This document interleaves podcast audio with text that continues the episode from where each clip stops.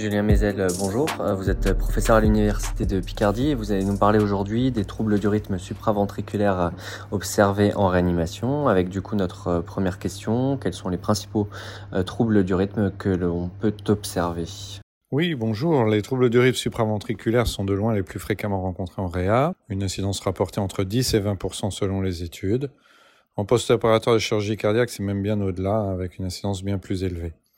Parmi ces troubles du rythme supraventriculaire, l'ACFA est de loin la plus fréquente, suivie par le flotteur et la tachysystolie auriculaire. C'est un événement fréquent, mais pas anodin. La survenue d'une ACFA en réanimation est un facteur de risque indépendant de mortalité, et la durée de cette arythmie est également associée à la mortalité. Cette incidence élevée est expliquée par les nombreux facteurs favorisants rencontrés en réanimation, tels que les comorbidités, le euh, sepsis, le SDRA, les troubles hydroélectrolytiques, l'anémie, les traitements comme les catécholamines ou la présence de cathéters veineux centraux notamment. Bon, pour être clair, il faut également rappeler les définitions de la fibrillation auriculaire selon les cardiologues. Une ACFA paroxystique est une ACFA qui dure moins de 7 jours, c'est le cas le plus fréquent en réanimation. L'ACFA persistante dure plus de 7 jours. L'ACFA persistante de longue durée, c'est plus de 12 mois. Et enfin, l'ACFA dite euh, permanente, c'est une ACFA pour laquelle on a abandonné l'idée de la réduire. En revanche, le terme qu'on utilisait auparavant de FA chronique ne doit plus être utilisé. Faut-il plutôt adopter une stratégie de contrôle du rythme ou de la fréquence cardiaque euh, chez ces malades ou est-ce que finalement la stratégie euh, va dépendre de l'état clinique? Alors, à l'instar des cardiologues qui pendant longtemps ont tenté de restaurer un rythme sinusal et qui à présent ont démontré qu'une stratégie de contrôle de la fréquence cardiaque sans forcément revenir au rythme sinusal pouvait être plus bénéfique. Les réanimateurs commencent un peu à leur emboîter le pas. Donc, quelle que soit votre stratégie, la prise en charge d'une ACFA en réanimation commence toujours par le contrôle des facteurs favorisants, et ils sont nombreux, on les a vus juste avant, hein, les troubles hydroélectrolytiques, l'anémie, la fièvre, etc. ensuite, il va falloir distinguer plusieurs situations pour essayer de s'y retrouver. La première situation, c'est celle de l'instabilité hémodynamique associée au passage en ACFA. C'est une chute de pression artérielle ou une augmentation de la noradrénaline associée à cette arythmie. Dans cette situation, la cardioversion électrique doit toujours être envisagée en première intention car elle permet d'espérer un retour rapide en rythme sinusal. En cas de contre-indication au choc électrique, on peut envisager une réduction médicamenteuse rapide, en général par de l'amiodarone, selon les recommandations de l'ESC 2020. Mais parfois, la cardioversion électrique seule peut échouer ou l'arythmie peut récidiver rapidement. Pourquoi l'administration de cordarone associée au choc électrique peut être justifiée dans ce cas. Alors, est-ce qu'il y a une place pour le contrôle de la fréquence cardiaque en cas d'instabilité hémodynamique? Elle peut s'avérer la seule solution et dans ce cas-là, on préférera l'utilisation de l'amiodarone ou les bêta-bloquants de courte durée d'action plutôt que la digoxine. En tout cas, dans tous les cas, l'anticoagulation doit être débutée le plus rapidement.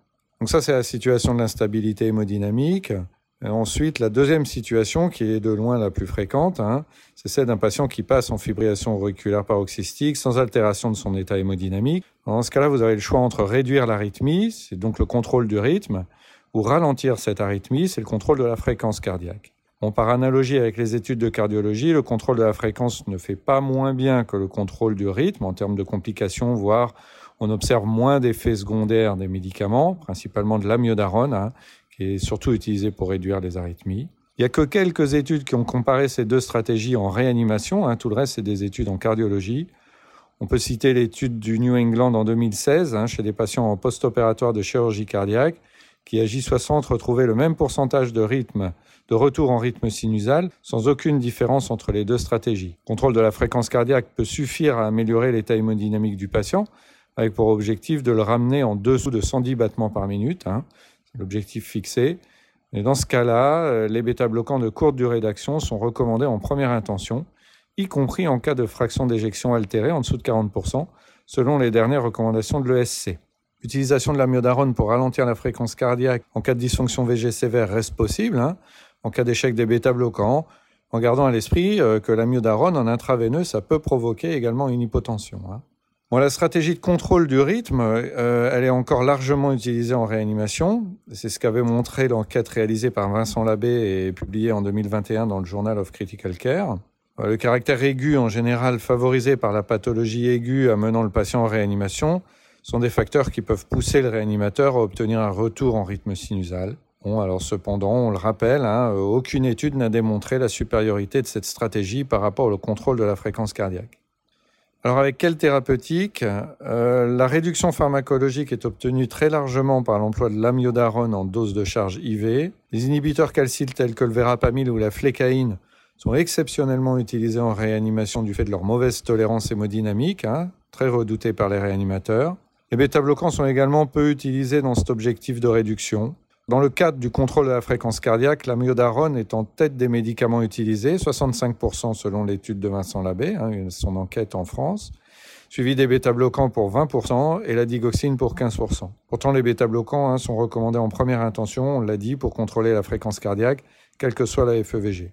Bon, alors c'est pas n'importe quel bêta-bloquant évidemment qu'il faut utiliser. On parle des bêta-bloquants utilisés par voie intraveineuse et d'action rapide avec une demi-vie de quelques minutes. Ils présentent donc tous les avantages pour être utilisés en réanimation. C'est l'esmolol et l'andiolol hein, principalement. Ils sont hautement cardiosélectifs, ils agissent très rapidement, ils s'éliminent aussi vite, donc ils permettent une maniabilité importante en réanimation. Bon, attention, leur utilisation nécessite un accès veineux de qualité hein, et il faudra éviter tous les bolus qui pourtant avaient été proposés au début hein, de la commercialisation de ces bêta-bloquants et qui maintenant ne le sont plus. En cas d'échec de l'association de la digoxine pour obtenir euh, la réduction de la fréquence cardiaque est possible, mais attention, la digoxine, sa marche thérapeutique est étroite, ça la rend difficile à employer en réanimation également. L'ajout de l'amiodarone en cas d'échec des bêta-bloquants est envisageable, en dernier recours plutôt, pour contrôler la fréquence cardiaque. Et enfin, notre euh, dernière question, quelle est la place de l'anticoagulation et faut-il prévoir un suivi cardiologique au décours? Alors l'anticoagulation doit être systématique devant un passage en ACFA, sauf contre-indication liée au risque hémorragique. Le caractère qui soit aigu, paroxystique, persistant ou permanent ne doivent pas modifier la décision de prévenir le risque thromboembolique. Et les scores d'évaluation du risque thrombotique, tels que le SCHATS-VASC ou du risque hémorragique, tel que le HASBLED, sont pas validés en réanimation sont pas utilisables comme tels en réa. l'évaluation de la balance bénéfice-risque reste donc du ressort du réanimateur qui évalue ce risque sur l'âge, les comorbidités et la situation actuelle de son patient. Si dans les recommandations des cardiologues, les nouveaux anticoagulants oraux ont une place de choix, en réa, on voit bien que c'est les parines non fractionnées suivies des HBPM qui sont très majoritairement employées. Une autre question fréquente est celle du délai d'anticoagulation nécessaire avant de débuter une cardioversion. Dans le contexte de la cardioversion électrique pour instabilité hémodynamique, la question ne se pose pas, le choc électrique est urgent. Mais en cas de FA d'une durée de moins de 12 heures, alors la cardioversion peut être réalisée sans délai. Le risque embolique étant jugé quasiment nul. Entre 12 heures et 48 heures, le risque augmente, surtout en cas de facteurs de risque associés de thrombose, par exemple un âge de plus de 75 ans, une insuffisance cardiaque, des antécédents thromboemboliques bien entendu. Au-delà de 48 heures d'arythmie, il faudra normalement 3 semaines d'anticoagulation efficace ou réaliser un contrôle ETO précédant la cardioversion pour éliminer les présences d'un thrombus. une fois la cardioversion réalisée, le maintien des anticoagulants est recommandé pour une durée minimum de 4 semaines selon les cardiologues, sauf dans les situations de FA réduite en moins de 24 heures où cette durée peut être largement diminuée, sans préciser de délai exact. Tous les patients ayant présenté une FA nécessitant la prescription d'un traitement ralentisseur de la fréquence cardiaque ou de contrôle du rythme devraient bénéficier d'un suivi cardiologique à leur sortie.